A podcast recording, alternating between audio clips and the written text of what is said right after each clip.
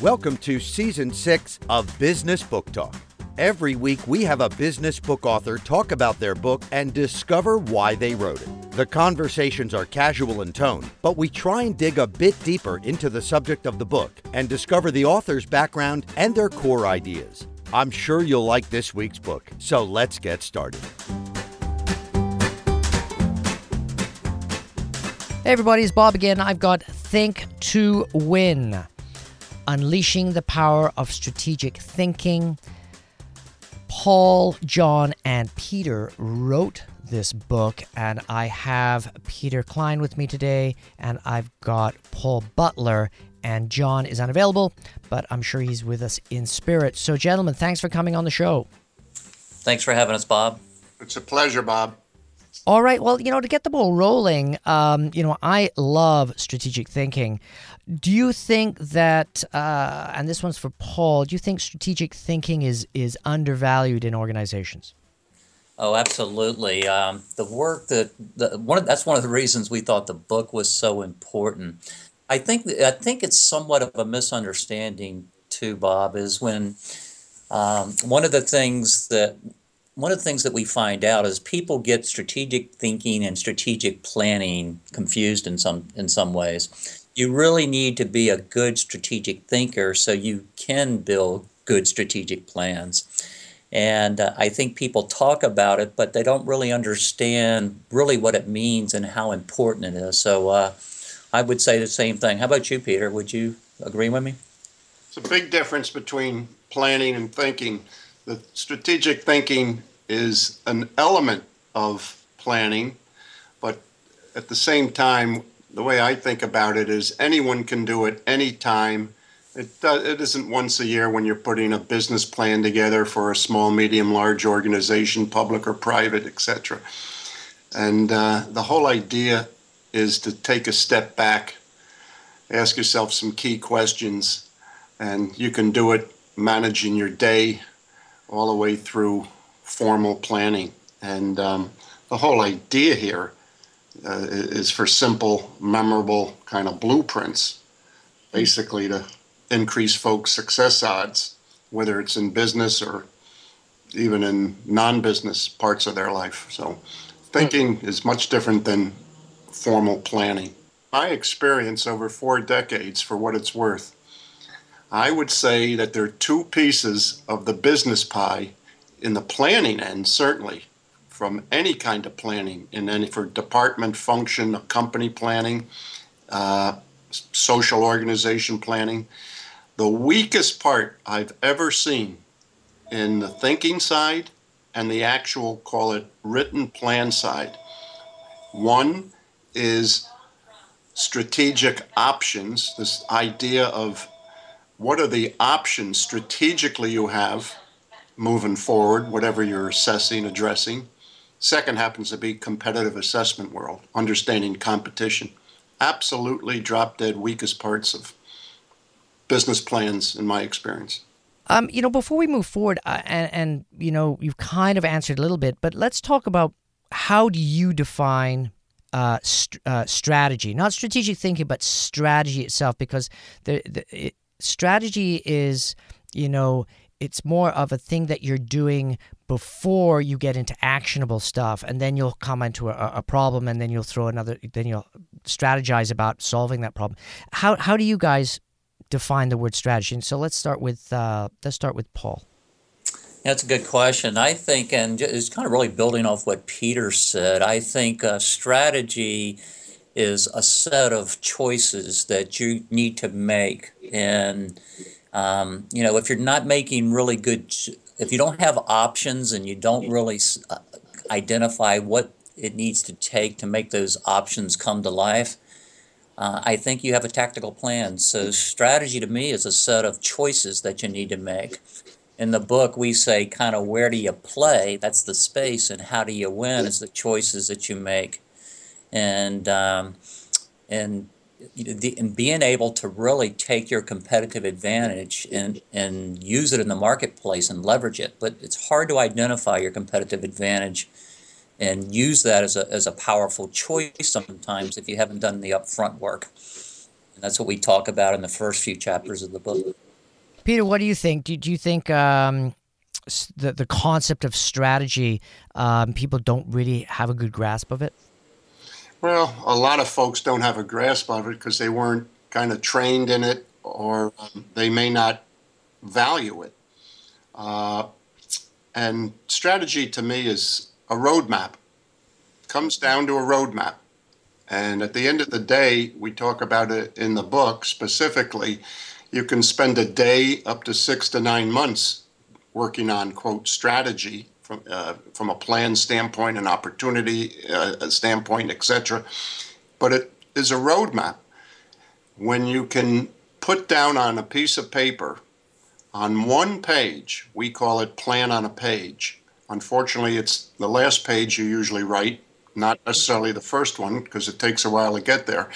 But it's a roadmap of where you want to go, why, how you're going to get there. And it goes all the way through the identification, the clarity of communication, of who does what, when, and why. And then you move into action, execution, the tactical how-tos. But at the end of the day, good strategy is a good roadmap, and it's bought into and it's owned by the folks who have to execute it. So if you're talking about a C E O, and I'll be exaggerate to make the point, all the way across and down an organization to the security guard, can folks communicate verbally what they do every day to help execute the well-articulated strategy, the roadmap? Well, I think you made a, a very salient point there, because there's many, many organizations that have a strategy or plan in place, but they lack the communication or or the um, demystification of C-suite's vision all the way down to the security guard. You cannot have a bunch of guys in C-suite talking business, putting a strategy together, and then use the exact same vocabulary and, and communication techniques with the whole organization all the way down to the security guy, because they just won't relate. It's got to be basically translated at each management level. Hey, Bob, Peter, I want to build on that. Uh, and this might be an insight. We discuss it in the book, but good strategy, it's like Yogi Berra's, one of his great quotes is, a good pitcher will always beat a good batter in baseball, and vice versa. Well, good strategy, let's call it at a corporate level, at a company level, at a division or business unit level, is a two-way street. And if it's only the one to six people, quote, at the top, developing it without appropriate inputs from folks who have to own it and execute it, from internal, external situation assessment to understanding what the real key issues are, how they can be addressed, to what are some of the options that come out of that, that work. And in my experience, Paul's too, and I know John's, the way it's communicated, I call them ahas. Oh, I didn't understand that. I didn't know that. Because folks will inculcate the strategy and how they are the are and what they do in terms of the action part of it, what they're accountable and responsible for, what pieces, if they're part of the process for developing it.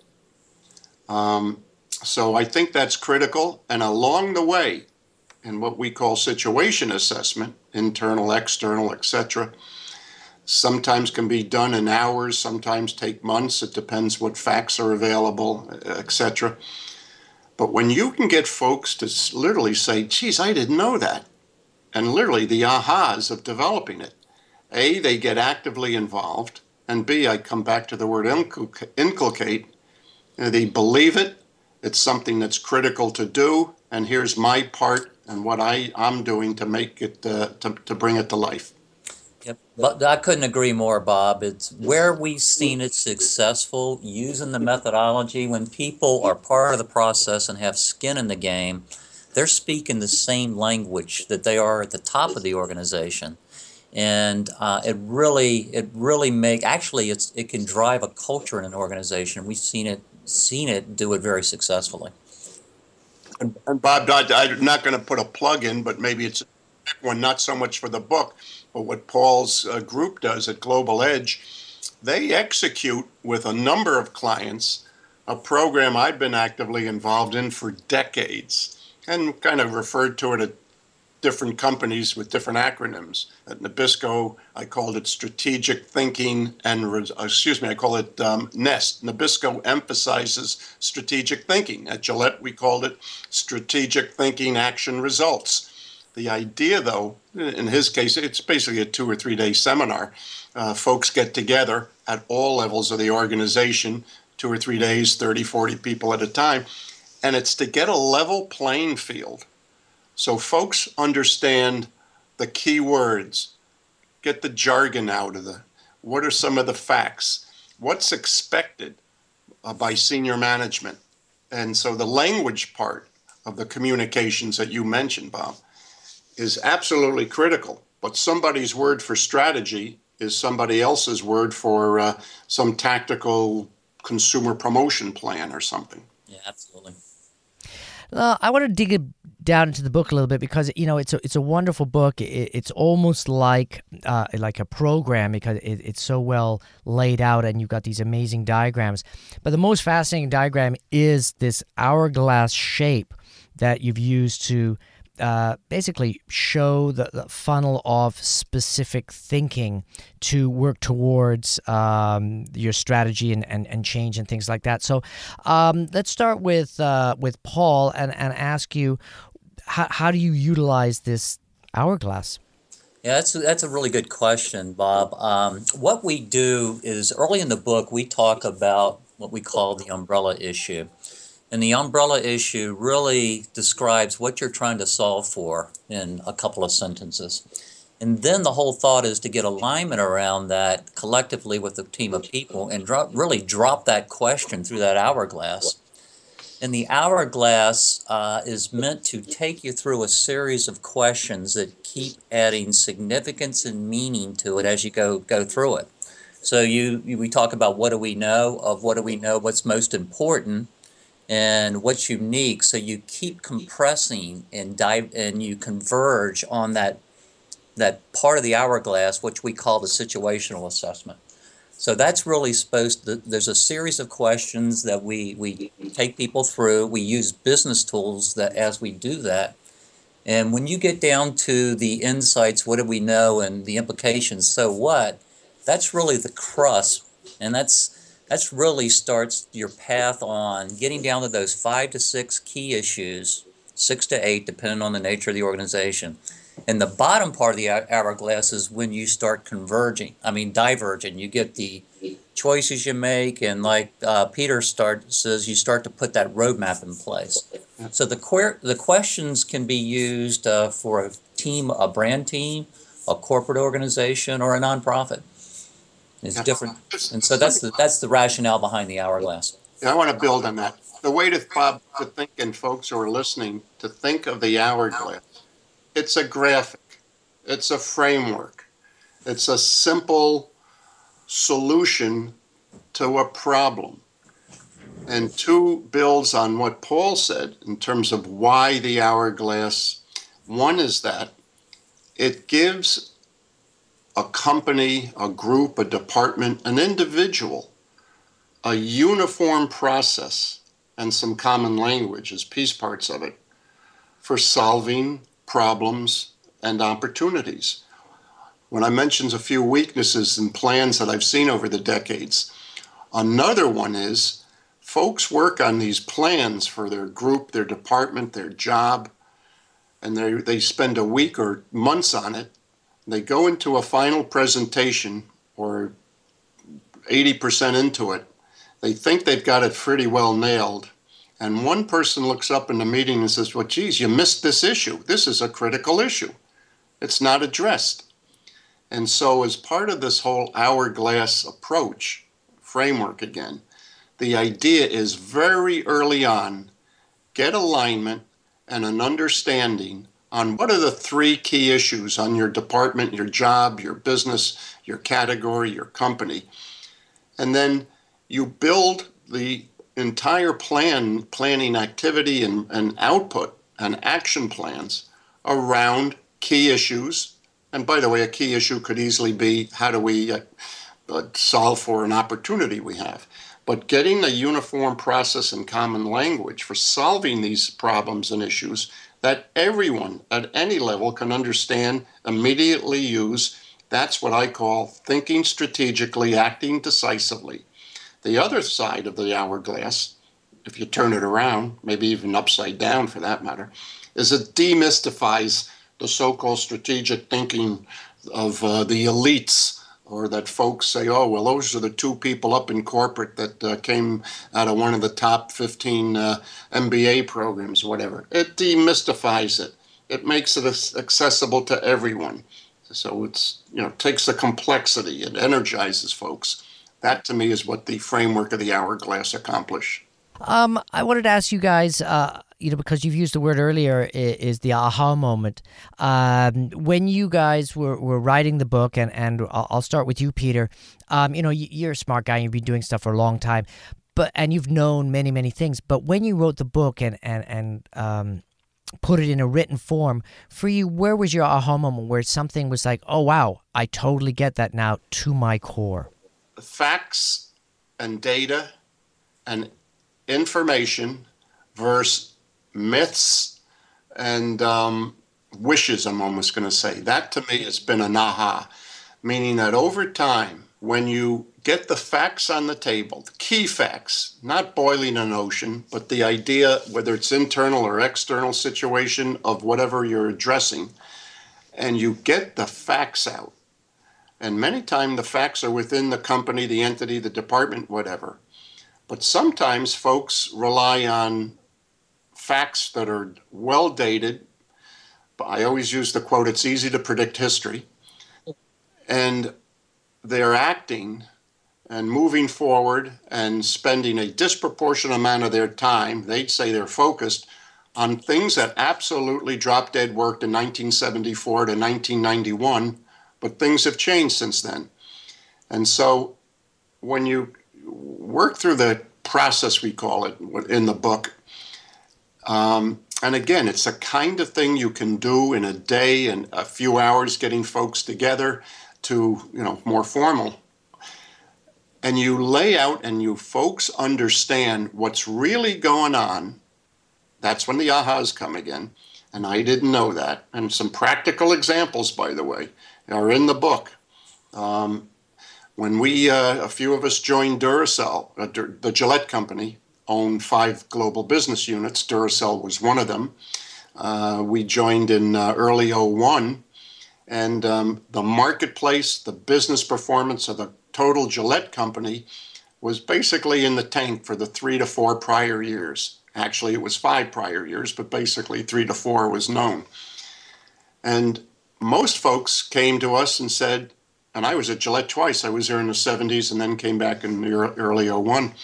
Most of the folks in the first week said in four of the global business units, if you folks can focus on and help fix the Duracell global business unit, that would make us hum and get us back on good footings financially, marketplace, business uh, metrics, et cetera.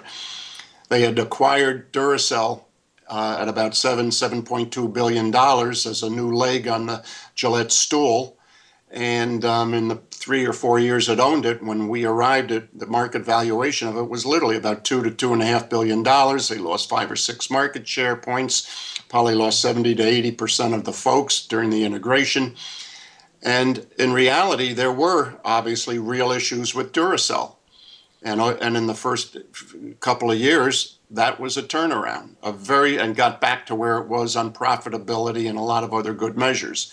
The however was, when folks understood in their own businesses across the other four global business units, some, and got the facts out and data out on the table, and we absolutely, not we, but they, through the process side of it, slayed some myths, some, geez, I didn't understand that. We've been operating over this way, but things have truly have changed, uh, and we have to move in a different direction. When that happened, all five cylinders were operating uh, at, at the highest level. That's a really good question, and I until you uh, posed it, I really hadn't thought about it quite like that. But it's, I would say, very similar to what Peter said. The facts tell a great story, and if you string the facts all throughout the process, you start to things start to become very clear. One of the uh, principles we have in the book is uh, fact. Uh, you know, facts actually inform your uh, opinions, but there's another one called linkage. And if you take the way the book's written from chapter one on down to chapter eight or nine, we call it linkages, connecting the dots. So give you an example, when you have a SWOT analysis, which is a strength, weakness, opportunities, and threats, we'll go into organization and we'll say, okay, how did you, what's the evidence that is a strength? Well, either they don't give, it's not fact-based evidence, or they haven't done the upfront work through a series of questions to really answer what is a strength or not.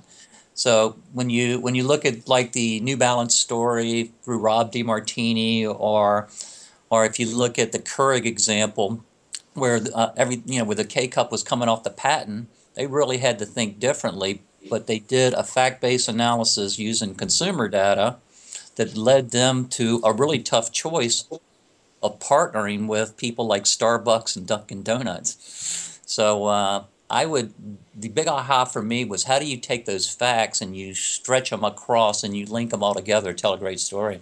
Yeah, one build, Bob, on that, uh, because this was probably another aha I had. It's built into the book, um, and this may be a little eighty thousand feet, but there were basically, you know, five principles, or six of them, I guess, that, that underscored um what we were trying to simply communicate.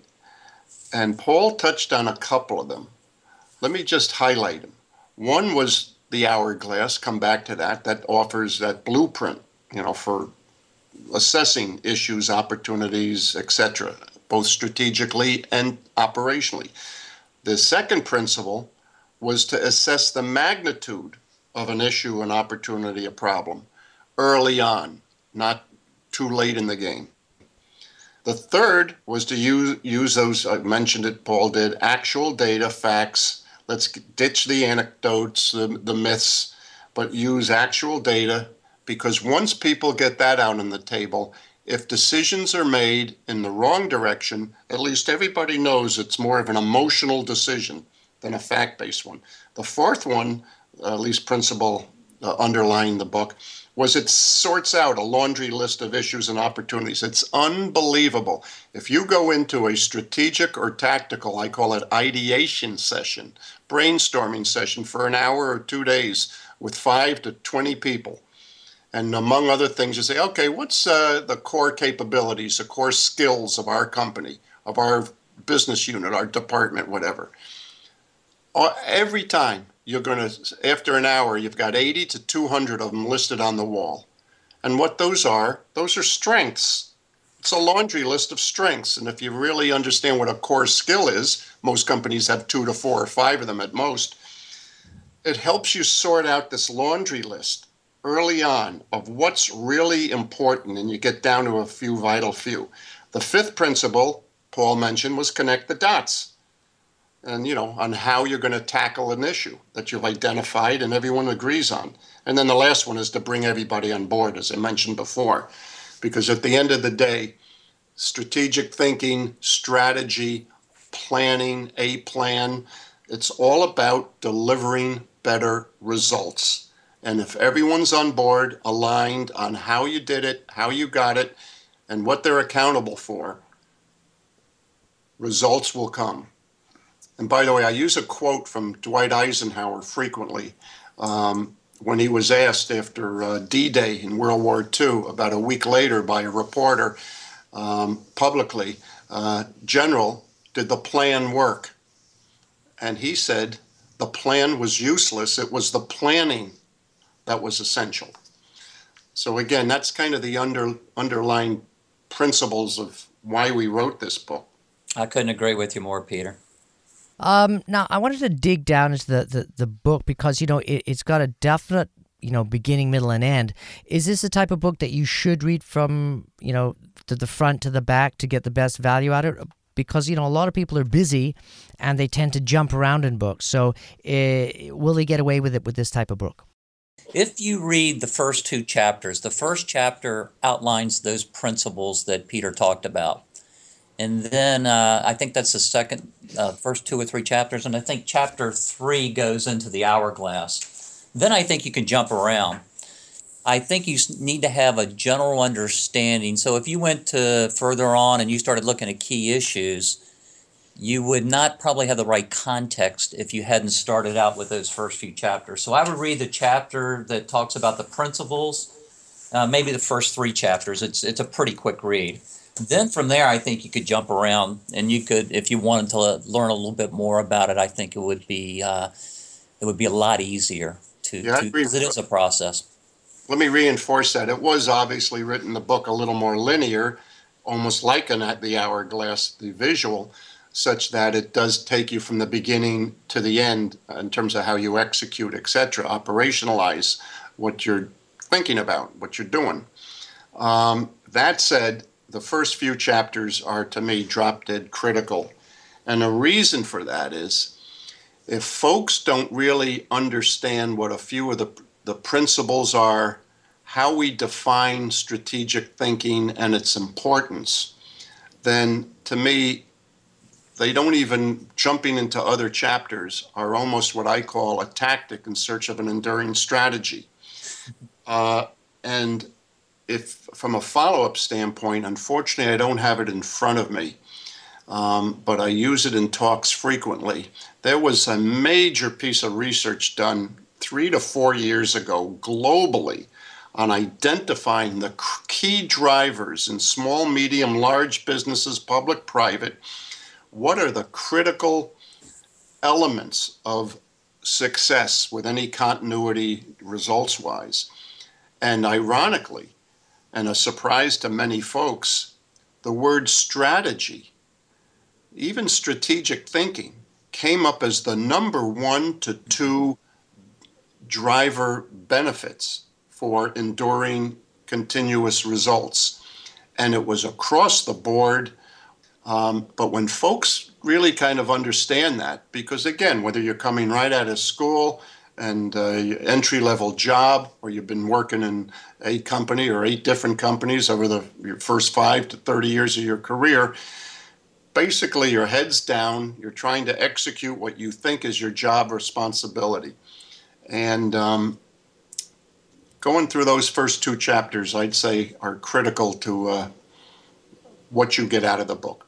Chapter three talks about the pro, uh, the principles and the process. So I think you're, I, if you get through chapter three, yeah. you can jump around yeah. a bit. Yeah. Yeah, and you know, then you're getting it straight into chapter four, uh, which is key to winning, uh, and then five, vision, seeing the future of winning, and uh, then you kind of go into the strategies, making the right choices. So I'm interested with chapter four and five. Are you Uh, trying to get the person to understand the philosophy of winning and, and, and understand, like, now you've got the fundamentals, this is what winning is, and then you can get down to the brass uh, brass tacks? I, I think so, because when we start to four and five, we start to get into a few more examples. Uh, you start to, you're able to read the uh, New Balance, the Keurig, and, uh, and Jamba Juice comes in there. So it really brings the uh, brings the principles and the process to life.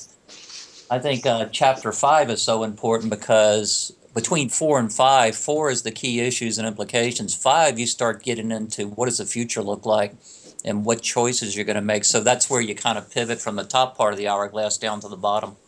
Peter, what do you think? Do you think um, understanding your your you know where you're going is a critical part of building a, a strategy or plan that has uh, basically potential of, of being successful? Well, I'm going to be a little glib, and I say, is it dark at night? And if you don't know where you're going, it's awfully difficult, or certainly decreases the success odds of getting to where you think you want to go. And again, it's really interesting. For decades, there are companies who, when they hear the word vision, mm-hmm. they'd say, next question. That's a consultant's word. But to me, in any job, if someone can articulate with clarity, conciseness, and what I call be bright, be, be, be brief, be gone, what is the, what's the vision? Where are you headed? Where are we headed as a company? And why? What's behind that? Okay, I got it. What comes out of that? And the way you get there is through a number of the elements of the hourglass and the situation assessment, identify key issues, what are the implications and conclusions from all that. When you can think that way, then the action, the build it and they will come, the action plans, the to-dos, the alignment across and down the organization, the tactical day-to-day stuff. I don't want to say it's a lay-down bunt, but boy, is it focused. And in my experience, when you kind of go through this, and you can do it from a bottoms-up, top-down standpoint, et cetera, with the involvement of folks, when you do this, people say, you know what? We got to talk about my job uh, uh, description again. I think I can eliminate five to thirty-five percent of what's on this one to six pages of my job description. Useful maybe five years ago, twenty years ago, but it's not keeping me focused on things that can make a difference as I'm executing what we agreed to. So that's where my head's at. I think it's important for folks to do that. And by the way, huge difference between a mission and a vision. You know, you'll read that on the plaque in the lobby of companies. It shouldn't change. It's some, a lot of it is general, many cases, boilerplate, has to do with, you know, beyond integrity and trust and ethics and all that good stuff that should be part of a mission of any company. But a vision is has a very different definition to me than a uh, than a mission. You know, Peter, you said something that uh, I think's worth mentioning, uh, you know, for two reasons. First of all, you uh, a lot of times a company will have a vision statement, and that'll directionally take them where they think they need to go. But what we say is make sure you, or when, especially in Chapter five, it's hard, you need to basically test the vision through your situational assessment. It's hard to... Uh, It's hard to talk about where you want to take the company one to three years out or longer if you haven't done your homework about what's going on in the marketplace, and that's the top part of the hourglass. And then we even get a little bit more specific with the concept of governing statements, which is really taking a vision, and, and we, we put these in place with organizations around a, a, a business unit that kind of put some guardrails on, on really where they want to play. But We'll, we'll we'll go into organizations and we'll see mission and vision statements, and unless they're rooted, especially the vision work, unless it's rooted in a good discussion of what's going on, what's changing, it's it it's, can be meaningless. Well, I, I wanted to ask you actually, you know, what can an organization do today to start moving towards a more uh, strategic uh, way of, of thinking uh, to to be more competitive and, and go for the win compared to way, maybe what they're doing um, right now? And, and obviously they should get the book, but I mean, what can they be doing today or tomorrow to start moving in that direction? One of them is to understand, are you in a hole? How deep is the hole? What get agreement, and I'm going to call it alignment again, against uh, around key decision makers in your department, function, organization, division, company. Get get agreement on, again, what are the critical issues and opportunities facing you? And then you take a step back and say, hey, look, it, are we comfortable that we've got it nailed? Hey, our, you know, we've got plans, programs, and folks are held accountable, and they know their jobs, and that we don't have a hole, or we have a hole and it's six inches deep, or it might be a half a mile deep. And getting that basic understanding against uh, among key decision makers, mm-hmm. to me, is the first step. So first, make sure there's an understanding of what's working, what isn't working, and can we do things substantially differently that will make a difference? And if so, then how do we go about doing that? We need to change some of our planning process, our thinking process. We have to engage more of the right people down and across the organization. I'm making it up, whatever it is. But to me, you got to take that first breath. And by the way, when I use the word alignment, and that's an overused word in business big time, to me, alignment is an outcome. It's not a process among two or fourteen or five thousand people. It occurs when everybody understands and agrees on how their company, function, department, whatever is going to compete, how they're going to win, and they know precisely what their own role and accountability is. And once it's achieved, you know, folks find it much easier to set their priorities, their focus areas, and execute. Paul, what do you got to say? I, I would I would uh, say one thing, and we, we do this actually when we interview people who are bringing us in to do work. What we'll, what we'll ask them as a starting point, and Peter's right, is what are you really trying to solve for? But what you're really trying to solve for, what's what what is going on outside the walls of your building that's causing you these issues Peter are talking about? And then ultimately, if you find out what's going on, whether it's consumers or competitors, whatever, that's going to drive how you act internally. So we, we ask them to create an umbrella issue that basically is not solution-based at this point, but is more, uh, what are you really trying to solve for? What are you really trying to do? And then the next question is, what do we know? So you got to be, the the pro, the hardest thing is, is jumping in with solutions looking for a problem. Mm-hmm. So what we say is be very diligent about trying to identify what the issues are, and they're usually driven, if they have internal issues, one hundred percent of the time we find they're driven from external factors. Uh, and to build on that, one of the things I see now, I operate more in the consumer products uh, universe, and from a career standpoint, focus, et cetera. Uh, but I do know a number of other sectors are not too dissimilar, especially in developed countries, and we live in one of them. And that is a number of sectors, categories that folks compete in. They refer to as, and the numbers show it, slow to no growth. Some are deflating in size. And so at the end of the day, when you step back and say, you know, how do we sell more widgets or more of the service offering, what if you're in the service side of the industry? It comes down to competition and a share conquest game.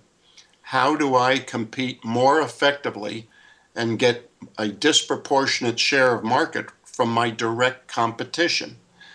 And again, stepping back and understanding the real competitive frame, who you're really competing with and how consumers or customers view that, and where you, and how you can source business in a category that is could be deflating, or at least call it treading water or some minor increase versus what it used to be.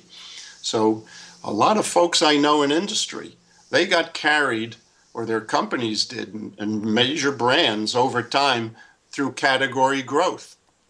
And they held or increased their market share a little bit, but category growth was meaningfully enough, meaningful enough that it carried the day in terms of real volume growth. Those days in developed countries are mostly over for a number of industries. And so it's what I call a share conquest game. And understanding, identifying as part of your situation assessment, the real insights and conclusions and implications that come out of that competitive framework and understanding leads to a whole set of some different choices to make. And then you assess them and decide which ones you're going to place your bets on. We've been chatting about the book, Think to Win, Unleashing the Power of Strategic Thinking. And we've had Paul and Peter and John. Wasn't able to make it today. Uh, gentlemen, thank you for coming on the show. It was fascinating. Bob, uh, thanks for having us. We really appreciate it. And, mm-hmm. and uh, we enjoyed our time. Thanks for the invite.